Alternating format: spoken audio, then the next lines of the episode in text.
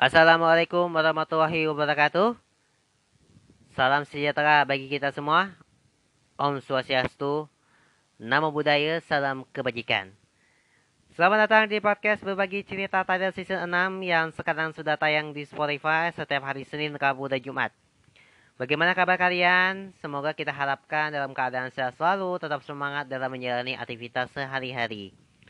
Dan kepada kalian yang menjalankan ibadah puasa, kami mengucapkan selamat menjalankan ibadah puasa buat sahabat kalian yang menjalankan. Semoga amal ibadah kita oleh diterima oleh Allah Subhanahu wa taala. Amin ya rabbal alamin. Nah, kali ini kita mau membahas kejayaan di tahun 2000-an, guys. Jadi itu menjadi suka guga suka dan duka duka pengguna ponsel di era 2000-an yang tak tidak dirasakan oleh generasi zaman sekarang ya. Karena setiap zaman pasti emang ada pengalamannya sendiri. Nanti 20 tahun lagi pengalaman pakai HP juga bakal beda ceritanya pasti ya. Nah, yang pertama nih, harga ponsel terasa mahal guys. Jadi kita memasuki awal 2000-an, itu harga ponsel itu terasa sangat mahal loh. Walaupun ya fiturnya itu SMS ya cuma telepon doang.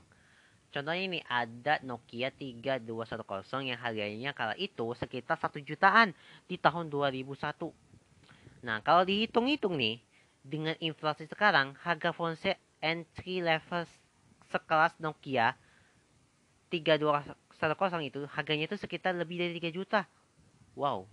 Berarti saat itu tidak semua orang bisa membeli HP di awal 2000-an, hanya segelintir siswa yang membawa HP ke sekolah, memasuki pertengahan di, dan akhir 2000-an, berulah HP menjadi barang yang umum dan dibawa ke sekolah. Kartu perdana mahal. Jadi, kalau kita membahas nih, kartu perdana operator zaman dulu memang mahal ya guys untuk si Pati. Saat itu harganya itu 200 ribu. Dan Mentari, sebelum kita jadi Indosat ya, Mentari dulu ya mentari dulu. Sebelum jadi Indosat ya. Kalau mentari itu harganya itu 150 dengan pulsa terisi 50 ribu. Ya membuat kartu perdana zaman dulu terasa eksklusif.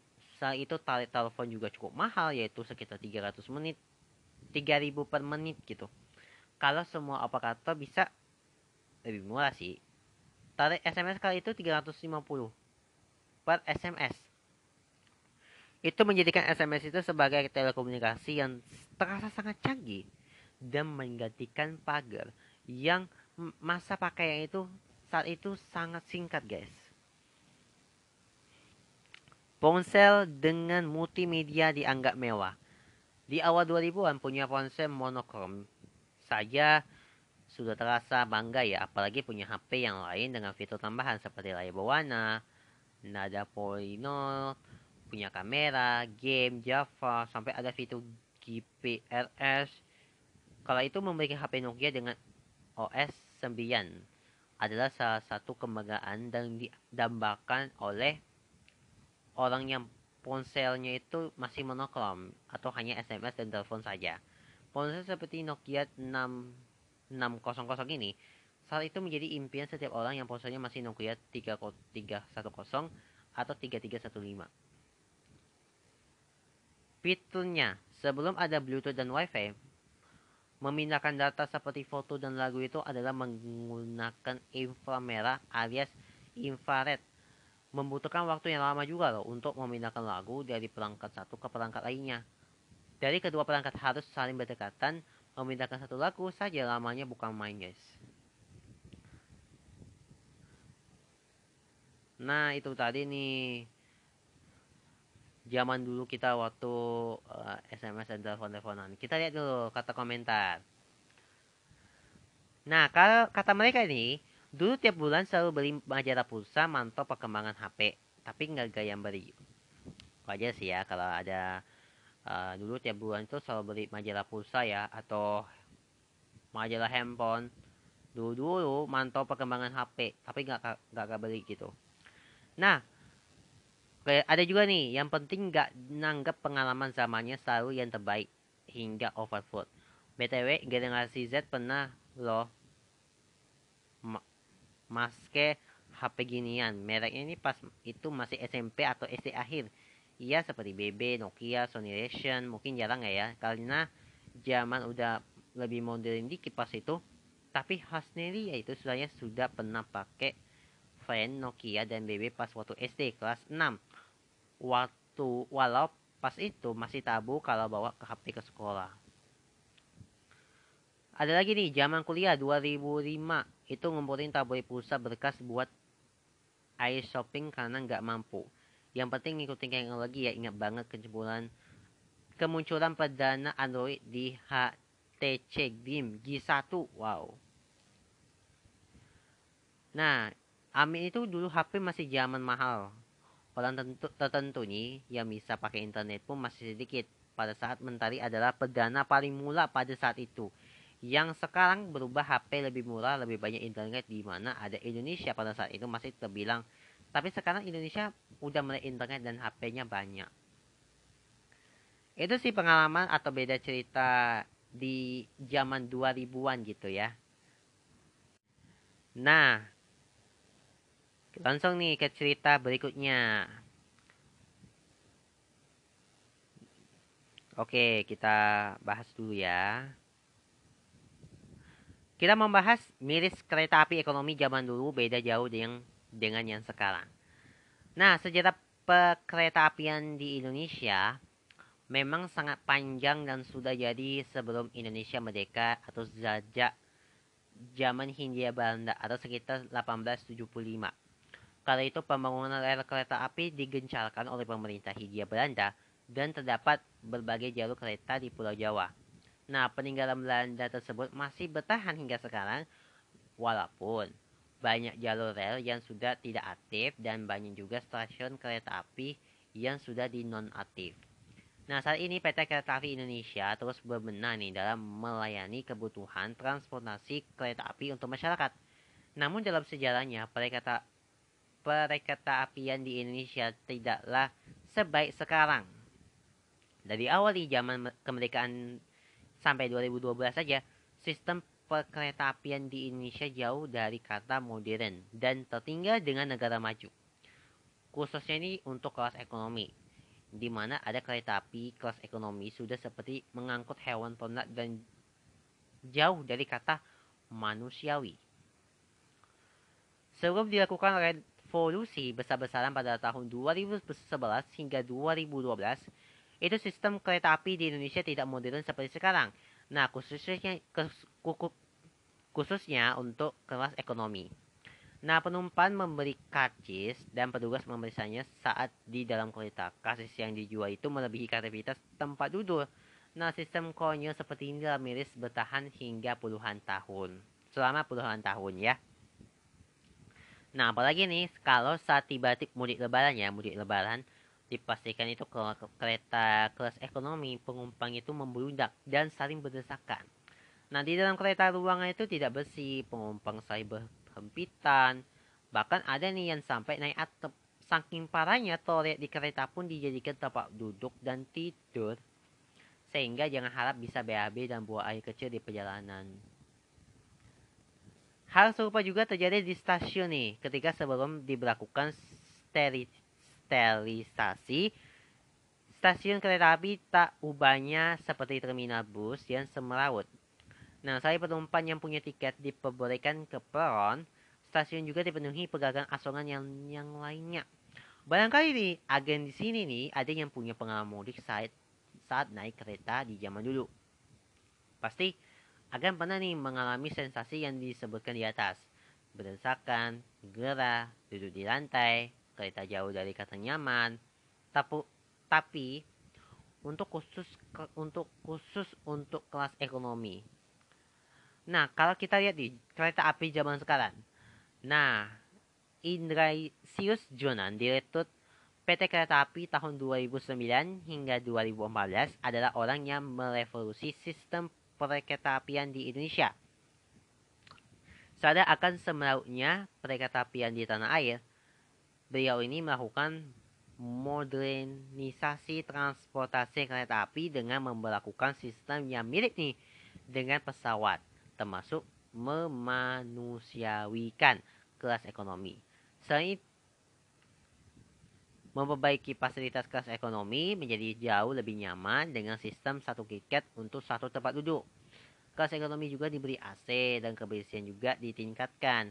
Nah, selain itu juga diberlakukan nih disterilisasi stasiun layaknya bandara dan juga ada sistem boarding pass.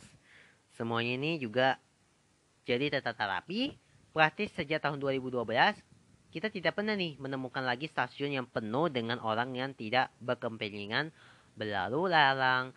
Kita juga hmm, tidak pernah lagi untuk melihat pegangan asongan di peron stasiun besar. Nah, kita lihat di pengalaman atau ngasain ya naik kereta zaman suam ka kalian. Coba saya pengalaman dong. Bersyukur banget sekarang kereta udah makin bagus saya. Nah, kalau kita lihat komentar dari di sini nih, Salah satu menteri dengan kerja nyata yang terlihat dan terasa semoga jadi lahan pahala ya Pak gitu. Terus juga nih ada pernah mengalami Mbak Jogja duduk di sambungan belakang lokomotif pas turun kayak zebra belang. Terus ada nih pernah gelantungan di pintu dan kena lempar batu sampai berminggu-minggu buta setelah akibat lemparan batu. Aduh sedih ya. Perubahan dari Pak beliau ini memang hebat ya. Walaupun di demo habis habisan dengan asalan perut oleh pedagang di stasiun tetap gak mundur, dirapiin semuanya. Nah, ada juga nih, sering mengalami kalau ke Jogja atau Surabaya zaman kereta perang tiket habis sama calo. Gak dapat nomor tempat duduk, jadi sedapatnya aja. Kadang di lorong, di WC, depan pintu kereta, malah pernah semalaman di WC berdiri dan gak bisa duduk saking penuhnya. Pernah juga nih duduk di depan pintu sampai gak bisa berdiri dan pintunya gak bisa dibuka. Mana pegagang asongan yang sama penamen pada kurang ajar ya nggak lihat penuh asal masuk aja. Sekarang alhamdulillah ya sudah sangat luar biasa bagus. Pak Jun Hans memang pahlawan revolusi kereta api. Salut. Nah, juga nih ada pengalaman ini. Copet di mana-mana, dompet dikasih lantai, masih bisa dihilang. Selalu sama copet kereta, jos kerjanya. Pernah naik kereta dari stasiun Tanah Abang ke stasiun Cepet Klaten duduk di tengah mana yang jualan lalu lalang. Nah, pernah nih dari Jogja duduk depan WC alas koran meluk lanse sampai Jakarta membayangi dulu baunya lengket walaupun budak mandi. Ngerasain waktu masih kecil cuma bisa liatin orang naik di atap kereta. Sekarang udah gede pengen ngerasain ngadarin kayak gitu malah udah gak bisa ya. Pernah banget nih, tapi seru sih lihat abang-abang jualan segala rupa. Apalagi nih kalau jualan jepitan rambut terus dicatoin pegangan tangan dengan depan mukanya. Nah, pernah ngerasain mudik naik kereta itu kolong kursinya isinya orang semua. No, nolongin kaki susah bener alhasil Jogja ke Jakarta naik ke atas kursi. Ada juga nih, di pernah tahun 2012 masih desa-desakan dari Pasar Turi Benar-benar nih, kereta penuh sama barang dagangan segede King Kong. Kalau dari Malang nih, sebanyak pedagang yang paling regeng gagang strawberry sama sastek bekicot. Nah, gue masih ingat nih pas kecil dulu naik kereta api dicampur pedagang ayam dan itu dibawa naik ayam-ayamnya. Suasana itu dalam kereta macam di pasar. Dan yang terakhir nih, pernah minjaman dulu sama keluarga naik KAI pas zaman masih ada pedagang sama pengamen masuk keluarga gue pada tidur. Terus ada pengamen nyubik lemak gue lagi tidur biar emak gue bangun nasi dia masih nasi dia guit gitu. Banyak ya pengalaman pengalamannya ya. Pernah nih ada tahu nih pernah dulu naik dari kendiri dari Madiun naik ibu-ibu karena kasihan ya jadi dia berdiri alasi Madiun ke Cirebon berdiri dong ya sampai tiduran. Onu juga berdiri gitu. Pernah tahun 2005 dulu bisa tiduran di lantai keretanya yang anjirnya itu kadang dibawa kursi pengumpan berasan koran. Kalau lagi ganti rel, lunjak lah kerosot sekali ngang ngasgus gitu. Nah juga nih, semoga pimpinan KAI yang membuat sistem baru jadi penghuni surga karena membaikkan dan melindungi pengumpan pada zaman jahiliyah perkereta apian zaman dulu. Oke, itu tadi cerita-cerita pengalaman dari kita sudah membahas ya.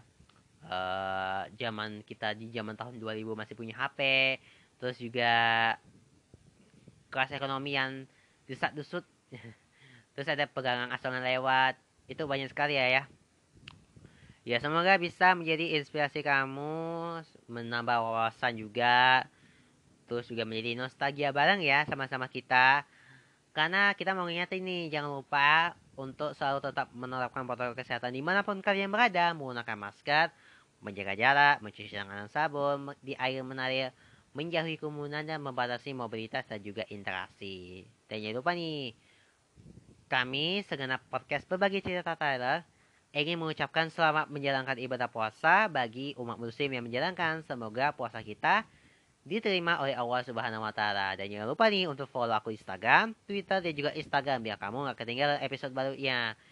Dan sampai sini dulu ya episode kita kali ini. Saya Melka Saputra dan teman Tyler King pamit undur diri dan sampai jumpa lagi di podcast berbagi cerita Tyler episode selanjutnya. Selamat menjalankan ibadah puasa. Bye bye.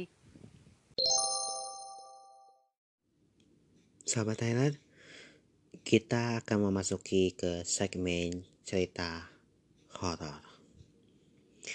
Dan cerita horor kali ini seperti biasa akan kami hadirkan untuk Anda. Kita akan membacakan cerita dari teman kita yang berjudul Pengakuan Sipil Nusa Kambangan. Oke, jadi sebelum kita baca, kita mau review dulu ya dari tulisan ini. Pengakuan sipil Nusa Kambangan. Cerita ini udah masuk ke list pas masih aktif nulis di akun. Tapi karena materinya saat itu belum rampung dari Nasum, jadinya masih saya penting terus. Pada intinya yang saya bahas di sini pengakuan spiritual dari orang-orang yang akan menjalankan hukuman mati.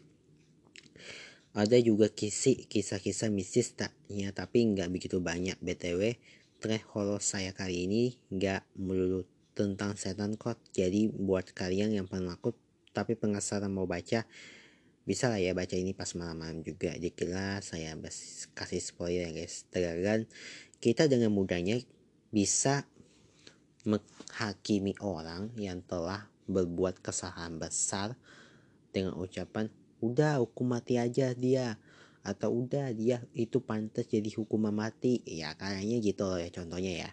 Tapi pernah nggak sih kalian bayangin juga perasaan si penerima hukuman mati itu melewati detik-detik waktu menjelang kematiannya? Less but not less. Terus ada yang juga permintaan-permintaan aneh lah ya. Dari sisi narapidana yang menurut saya absurd banget tapi seru untuk saya ceritakan di sini. Nah penasaran gimana sih kelanjutannya? Ya udah tunggu aja nanti tapi jangan buru-buru ya. Nah kita langsung kita mulai cerita track horornya. Bismillahirrahmanirrahim. Namanya Pak Santo, bukan nama sebenarnya akan membagi pengalaman tentang menjadi sipil penjara di Nusa Kambangan dan di track kali ini saya bagi jadi dua part saya ya teman-teman. Part pertama ini tentang kisah para napi yang akan mengalami eksekusi mati dan part kedua tentang kejadian-kejadian mistis di sekitar penjara dan pastinya di bekas tempat eksekusi mati itu sendiri. Oke, tanpa lama-lama kita langsung saja ke simak ke bagian pertama dulu ya. Pagi itu penjara Nusa Kambangan. Kedatangan 26 narapidana dengan hukuman mati yang siap dieksekusi dari rutan atau rumah tahanan di Cipengang. Seperti pada biasanya ini tugas Pak Santo mengharapkan nara para napi ke dalam selnya ini masing-masing. Dari sekian banyak napi yang datang, perhatian Pak Santo tertuju pada napi yang bernama Topa atau Mustafa. Dia terlihat seperti agak sedikit stres. Tapi kalau dibilang sepenuhnya ia tidak waras. Napi yang bernama Tofa ini masih nyambung jika diajak bicara gitu. Pak Santo bertanya pada salah satu napi yang juga mengenal Tofa. Namun menurutnya, Tova terkena beban mental saat berada dalam hutan Cibingang. Seiring berjalannya waktu, perlahan Pak Santoso ini pun mulai kenal lumayan dekat dengan Tova. Seringkali Tova curhat dengan berbagi cerita dengan Pak Santoso, termasuk cerita asal muasalnya ini Tova bisa difonis hukuman mati. Tova bercerita kejadian bermula saat 9 tahun lalu, tepatnya pada tahun 2007. Ia yang sudah bekerja cukup lama dengan majikannya sebagai seorang loto spesialis sebagai tukang kebun di rumah loto tersebut dengan keji memberantai seluruh penghuni rumahnya. Motif pembunuhannya saat itu karena Tova bingung biaya untuk lahiran istrinya Tova tiba-tiba meneteskan air matanya mengingat segala kebaikan majikan itunya dulu. Loh, kalau emang majikanmu itu baik kok, bisa kamu sampai dengan keji membantai seluruh isi penghuni rumahnya? Iya betul pak, makanya saya sampai hari ini selalu dan selalu saya diikuti rasa ketakutan dan bersalah yang pen tidak pernah hilang. Karena kebaikan-kebaikan majikan saya dahulu selalu saja terbayang-bayang. Jawab Tova sambil menangis sesungguh-sungguhnya. Tova bercerita sebenarnya sang majikan ini sudah sering kali memberikan bantuan material kepada Tova. Dari mulai biaya pengobatan ibunya, biaya pendidikan adiknya, dan yang terakhir adalah biaya pernikahan dengan istrinya. Awalnya Tova hanya meminta untuk kasbon, tapi lagi-lagi sang majikan malah memberikan uang itu kepada Tova tanpa memotong gajinya. Terakhir-akhir, ia meminta bantuan biaya untuk lahiran sang istri karena sang istri harus melahirkan secara sesar. Tapi entah mungkin saat itu Tova meminta tolong di saat yang kurang tepat si majikan malah menganggap membentaknya gitu. Kamu ini yang benar saja. Masa kamu sama sekali nggak menyimpan uang bi buat biaya ilahian istrimu? Kamu kan di sini biaya saya gaji penuh. Makan pun saya kasih. Masa sih ini itu kalau kamu selalu nggak ada uang gitu? Emangnya saya ini bapak moyangmu apa? Ucapan itu sontak membuat Tova itu menjadi sakit hati. Di sisi lain, ia pun bingung bagaimana caranya untuk mencari uang cepat untuk biaya rumah sakit istrinya itu. Dalam lamuan Mustafa ini munculnya niatnya iblis untuk merampok rumah majikannya tersebut saat malam hari. Ia tahu benar-benar seluk-beluk di dalam rumah majikan itu dan mulai mengatur siasat untuk melakukan perampokan. Tiba di malam hari, saat semua penghuni rumah yang majikan itu tertidur, Tova ini mendap-mendap ke arah kamar utama untuk merampas perhiasan dan uang tunai yang disimpan di dalam laci. Begitu Tova sudah berhasil menggasak semua perhiasan dan uang tunai di kamar utama, ia mendatangi kamar kedua sang majikannya, sang anak majikannya ini. Tova itu lalu kembali melancarkan asinya saat Tova ini melihat anak gadis majikannya ini sedang tertidur seketika di apa birahi Tovanya muncul gitu. Dengan berias Tova ini menyem, menyembuluti sang anak majikan ini. Dan saat si anak ini terbangun Tova yang panik segera membebaskan parang tepat di leher anak majikan itu sampai hampir terputus. Adik perempuannya yang juga ikut terbangun tak luput dari tebasnya parang Tova ini. Tova ini semakin panik manakala ia melihat kini sang majikan dan istrinya ini berada di depan mata. Mau tidak mau ia pun langsung membebaskan parang berkali-kali ke tubuh majikan perempuannya sampai tergelak tak bernyawa. Dan Sang dokter yang terakhir ia bonus sempat memohon-mohon ampun, Tapi karena matanya sudah dibutakan oleh amarah dan dendam, ia pun langsung menusuk dan bercabik-cabik bagian perut dan bagian dada sang dokter sampai usus dan organ-organ dalam dokter itu terburai dengan parang. Tova mengaku saat itu ia merasa sangat kesetanan belum berakhir sampai di situ. Tova ini mendatangi kamar ART si majikan di lantai yang pertama. Itu be, lantai satu ya maksudnya ya. Begitu pintu kamar dibuka tanpa basa-basi Tova itu kembali membacok kepala si ART ini.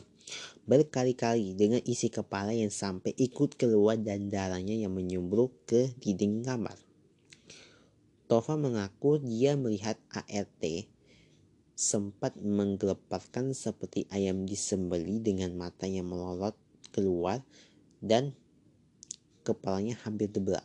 Sesudah ia melancarkan aksi kejinya ini, Tova menjalankan kehidupan seperti biasa. Ia mendatangi rumah korban di pagi hari untuk bersih-bersih kebun dan bekerja. Tapi saat ia baru datang, rumah majikan itu telah dikelilingi oleh warga dan juga sudah diberi pembatas kuning oleh pihak kepolisian.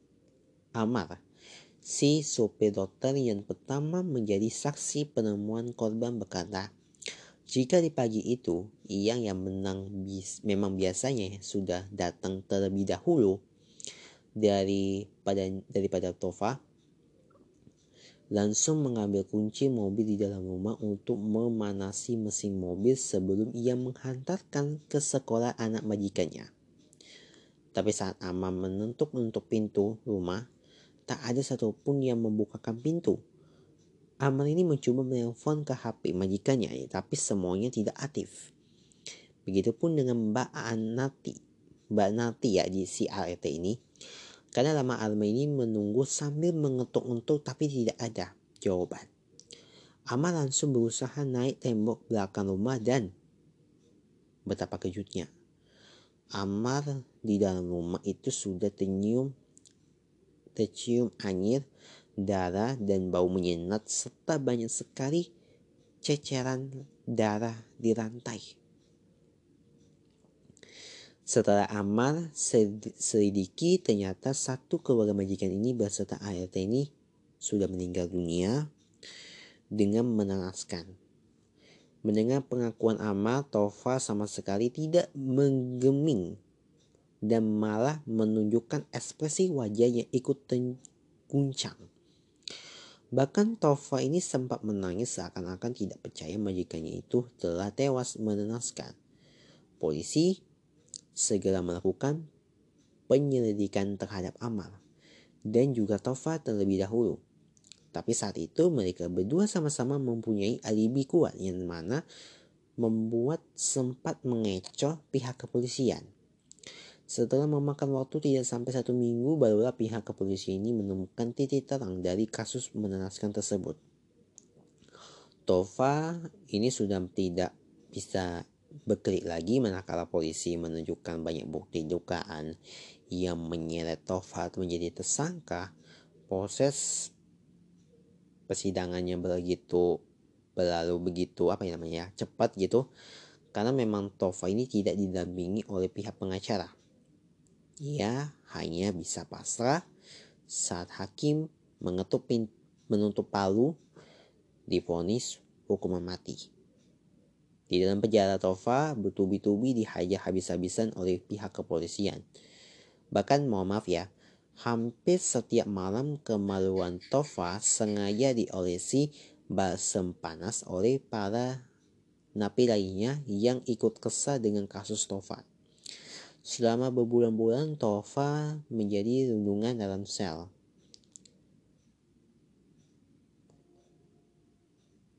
Kita lanjut.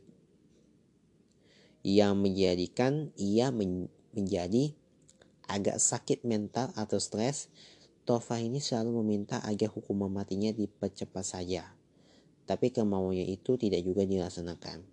FYI ini, ya teman-teman, kalau vonis hukuman mati itu nggak langsung dieksekusi di apa namanya di eksekusi ya bisa nunggu beberapa tahun-tahun sam, atau sampai 15 tahun kalau baru dieksekusi Kalau ada yang penasaran kok bisa lama ditunda, katanya sih anggaran biayanya untuk hukuman mati itu mahal, tapi walau alam, Mimin kurang paham gitu kan. Jadi di dalam rutan itu Tova ini masih selalu dihantui perasaan bersalahnya. Ia sering berkali bermimpi didatangi oleh almarhum keluarga. Sang majikannya meminta Tova ikut mati bersamanya. Tova pun mengaku ia sering didatangi penampakan menyeramkan yang mengaku arwah pengasaran dari awal korban pembunuhan.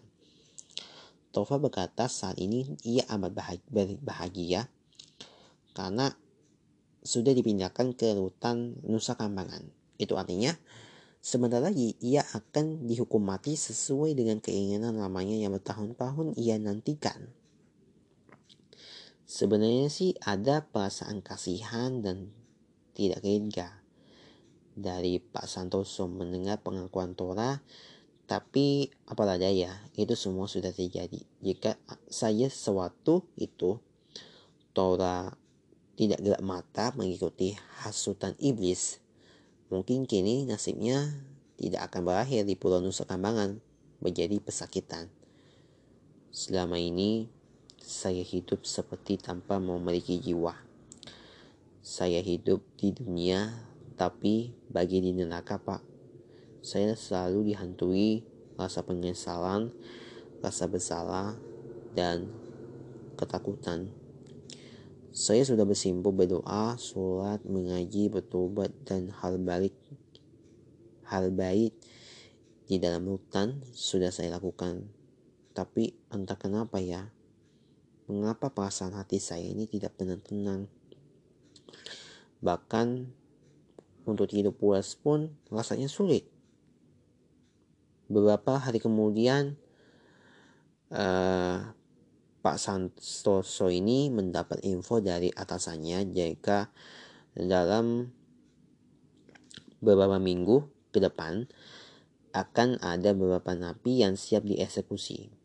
Dari banyak nama yang ada terdapat pula nama Mustafa. Tapi para napi itu nantinya akan dibimbing oleh pemuka agama masing-masing. Contohnya muslim akan dibimbing oleh ustadz, Kristen oleh pendeta, Katolik oleh paspor, Buddha oleh para biksu, Hindu pun oleh Pinandia, Konghucu oleh Kuesi untuk mempersiapkan mental menjelang hukuman mati tersebut. Sehingga cerita, setelah Tova ini dibimbing oleh Pak Ustadz, ia bertutup hatinya sedikit lebih tenang dan benar-benar sangat siap menjelang eksekusi mati. Kini tiba waktunya menjelang hari H, para narapidana vonis hukuman mati dan ditawarilah makanan kesukaan yang mungkin belum pernah mereka makan serta waktu kunjungan keluarga yang bisa dibilang waktu agak lama untuk saat-saat terakhir. Saya mau makan sayur asam aja pak, sayur asam mengingatkan saya dulu kesukaan, kesukaan istri saya, Pita Tova. Tova ini mengaku jika setelah ia ditangkap, sang istri tidak pernah lagi menemuinya. Sambil menangis, Tova mengingat kebersamaannya bersama dengan istrinya. Tova tidak memakan sayur asam yang hidangkan terakhir kali untuknya. Ia hanya melihat sayur asam itu sambil mendengar masa-masa bersama keluarga kecilnya dulu. Saya nekat merampok demi istri dan anak saya, Pak. Tapi nyatanya saya malah ditinggalkan begitu saja. Saya tidak pernah bertemu dengan anak saya lagi. Terakhir kali saya melihat saat masih berada di dalam insubator Sudahlah Tova, semuanya sudah berlalu dan kamu sudah menebus semua kesalahan itu. Saat ini yang terpenting kamu bisa ikhlas menjalani serta sisa hidupmu di sini. Di sudut lain, dalam ruang makan khusus terpidana mati itu, pandangan Pak Santoso tak sengaja melihat salah seorang ya. Napit yang terduduk di bawah lantai dengan sebuah mangkok. Pak Santo kemudian mereka-rengka makanan yang apa yang ia pinta. Hei Pak Santo, kamu kok mengelamun kayak ngeliatin cewek cantik ya? Sampah Pak Marto sesama sipil di penjara ini. Mengagetkan Pak Santo, eh kamu Marno bikin kaget aja. Enggak, aku cuma lagi prihatin itu gerakan napi kok agak aneh sih. Memangnya permintaan makan terakhirnya apa ya? Udah, gak usah dilihatin. Nanti kamu bisa muntah. Masa Nabi yang bernama Saib itu mau makan lima macam kotoran itu?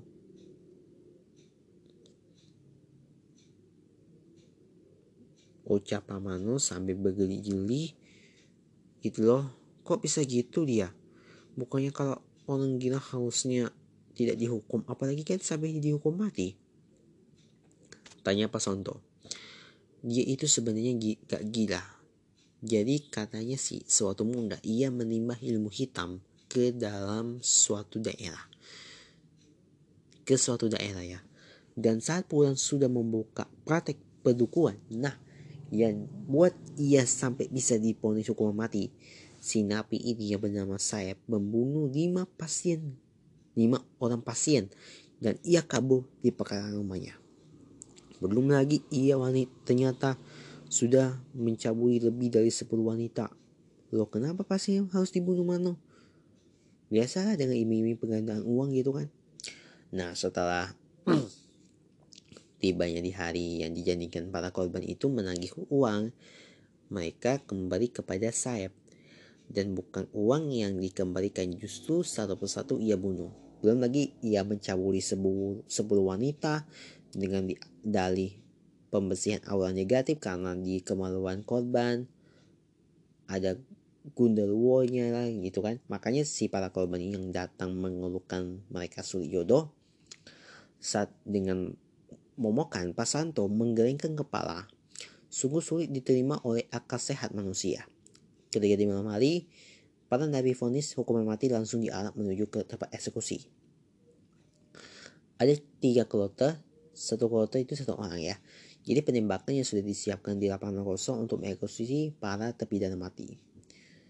Dan juga seorang dokter yang juga setelah dipersiapkan untuk mengecek keadaan mereka setelah menembakkan tersebut. Kloter pertama diisi oleh Tova yang matanya ditutup rapat dengan kain hitam dan tangannya diikat di sebuah tiang pintu kayu itu setelah semuanya sudah siap dan dor gitu. Satu buah peluru tepat menembus masuk ke dalam jantung Tova. FYI nih guys, sedikit info ya guys. Jadi kalau terpidana mati si penembaknya pun nggak tahu senapan ia yang ia gunakan itu hanya ada peluru atau tidak. Jadi dalam satu kloter itu biasanya ada 4 atau 5 regu tembak yang dan akan mereka tidak tahu senapan yang mereka pakai itu sudah terisi peluru atau tidak gitu. Nah,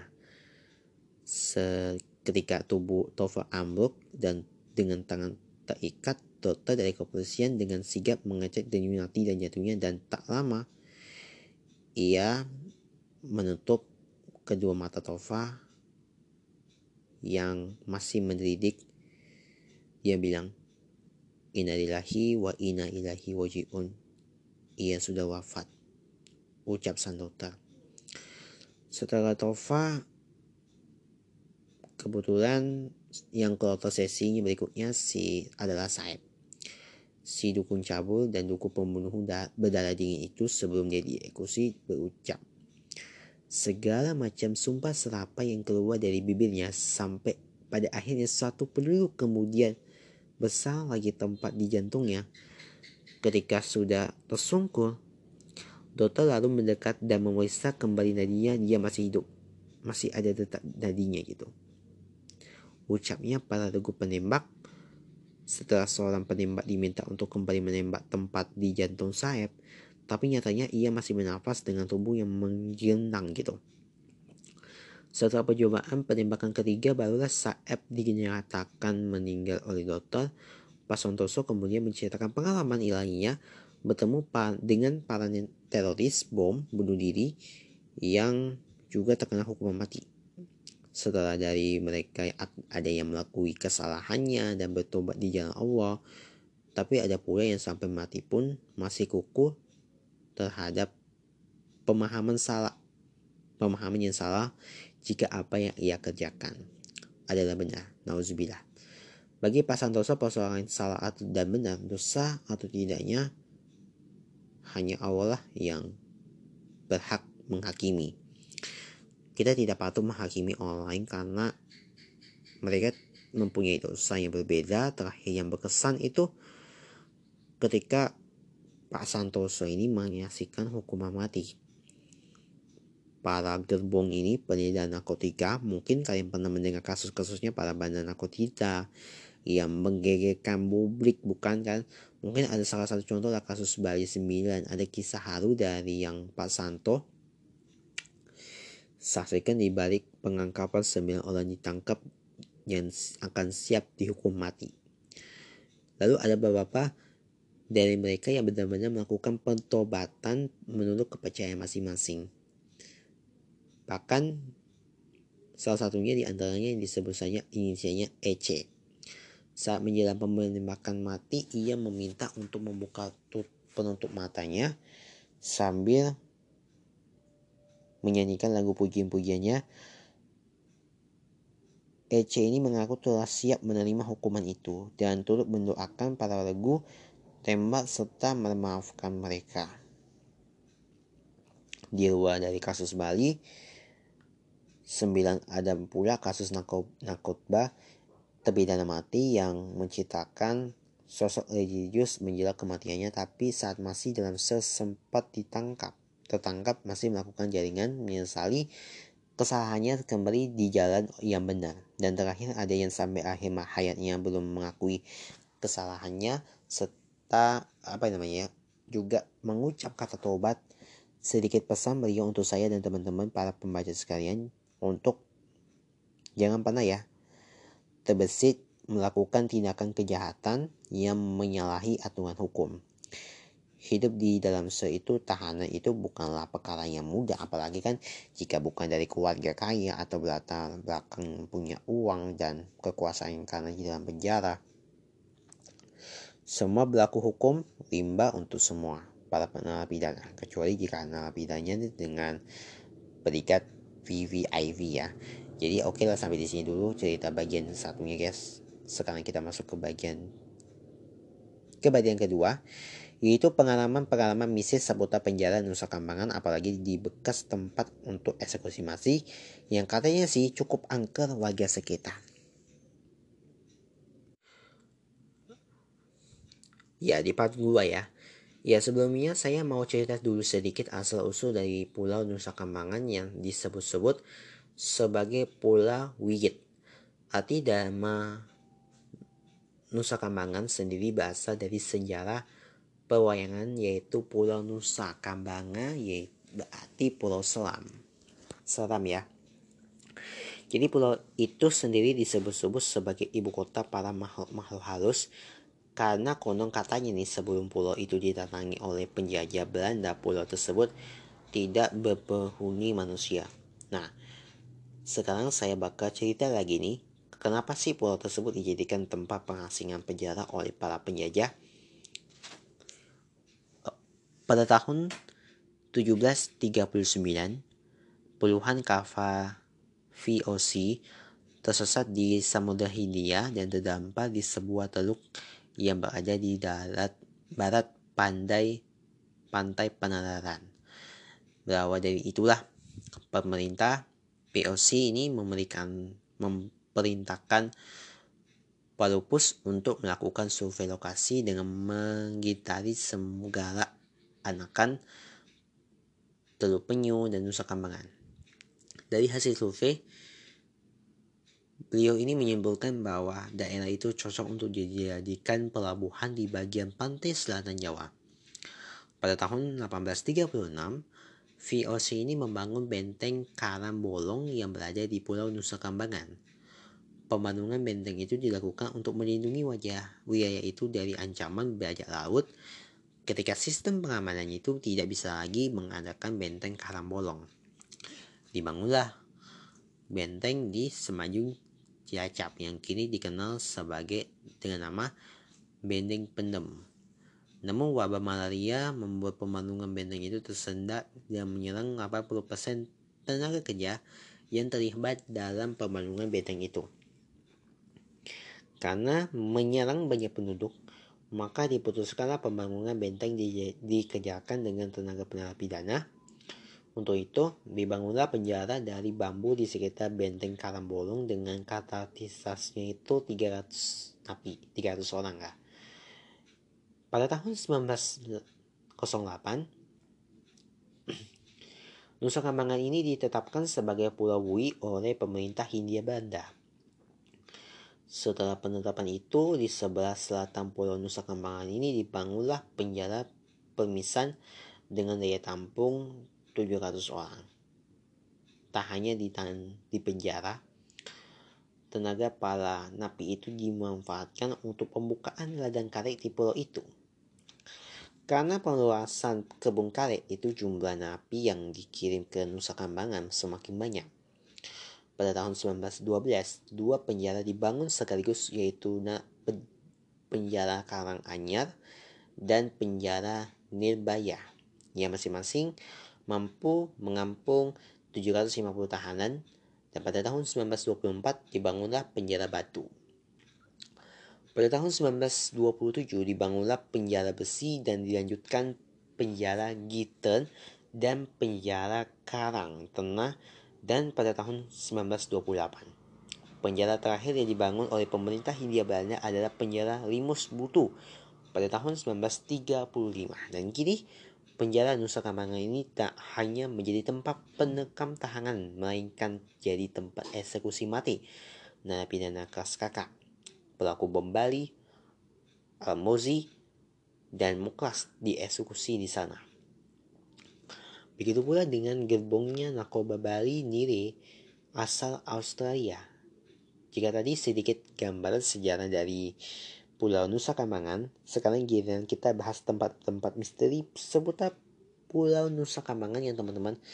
Dari banyak spot eksekusi mati di pulau ini, Bukit Nebaya ini adalah tempat yang paling banyak menyaksikan matinya para narapidana. Karena banyaknya nyawa yang melayang di tempat ini, para warga sekitar sering mendengar suara misterius yang asumsinya ini datang dari para aula yang tidak tenang.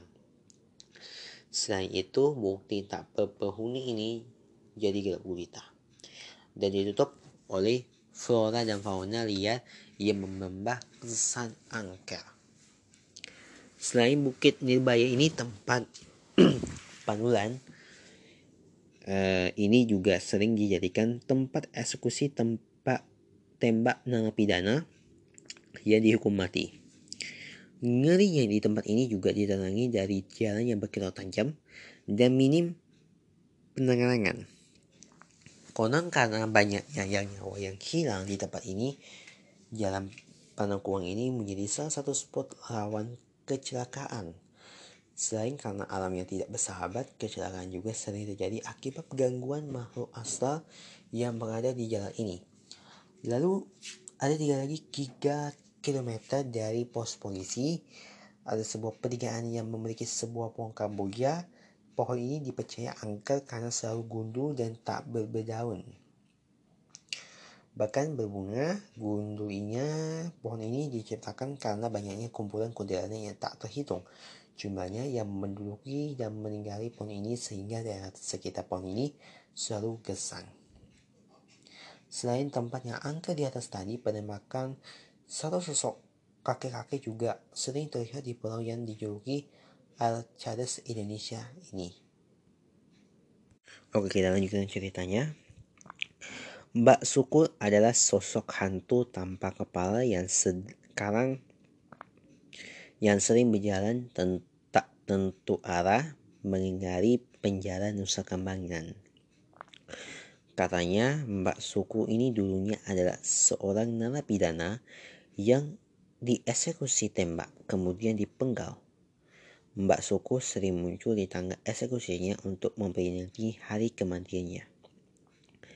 Dan penembakan terakhir yang banyak orang lihat karena kasat mata adalah sosok Noni Belanda cantik dengan memakai baju gaun khas negara kincir angin tersebut.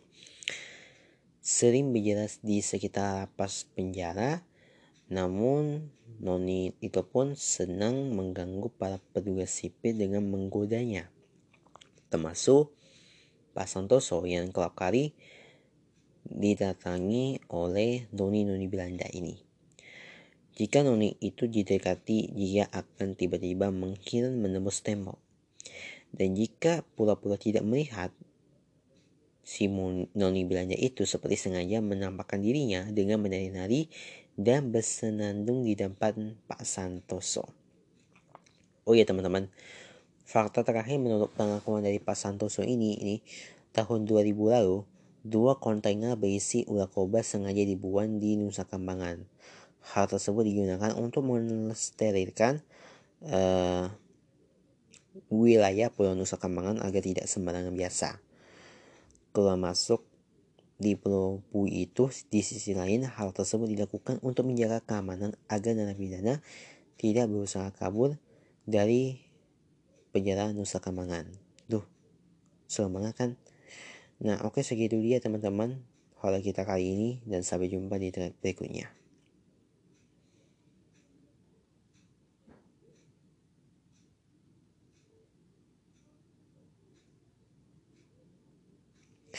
Oke, okay. kita dari sisi apa ya namanya permasalahannya terus juga uh, apa namanya itu ya bisa menjadi pelajaran buat kita bahwa jangan lakukan sesuatu perbuatan jahat sekecil-kecil apa pun pasti akan menemukan titik terangnya untuk bisa menangkap atau memproses secara hukum yang berlaku gitu. Semoga menjadi pelajaran ya buat kita semua. Oke, sekian dulu di episode kali ini dan terima kasih buat saya buat kalian yang sudah mendengarkan dan sampai jumpa lagi di episode berikutnya. Sampai jumpa.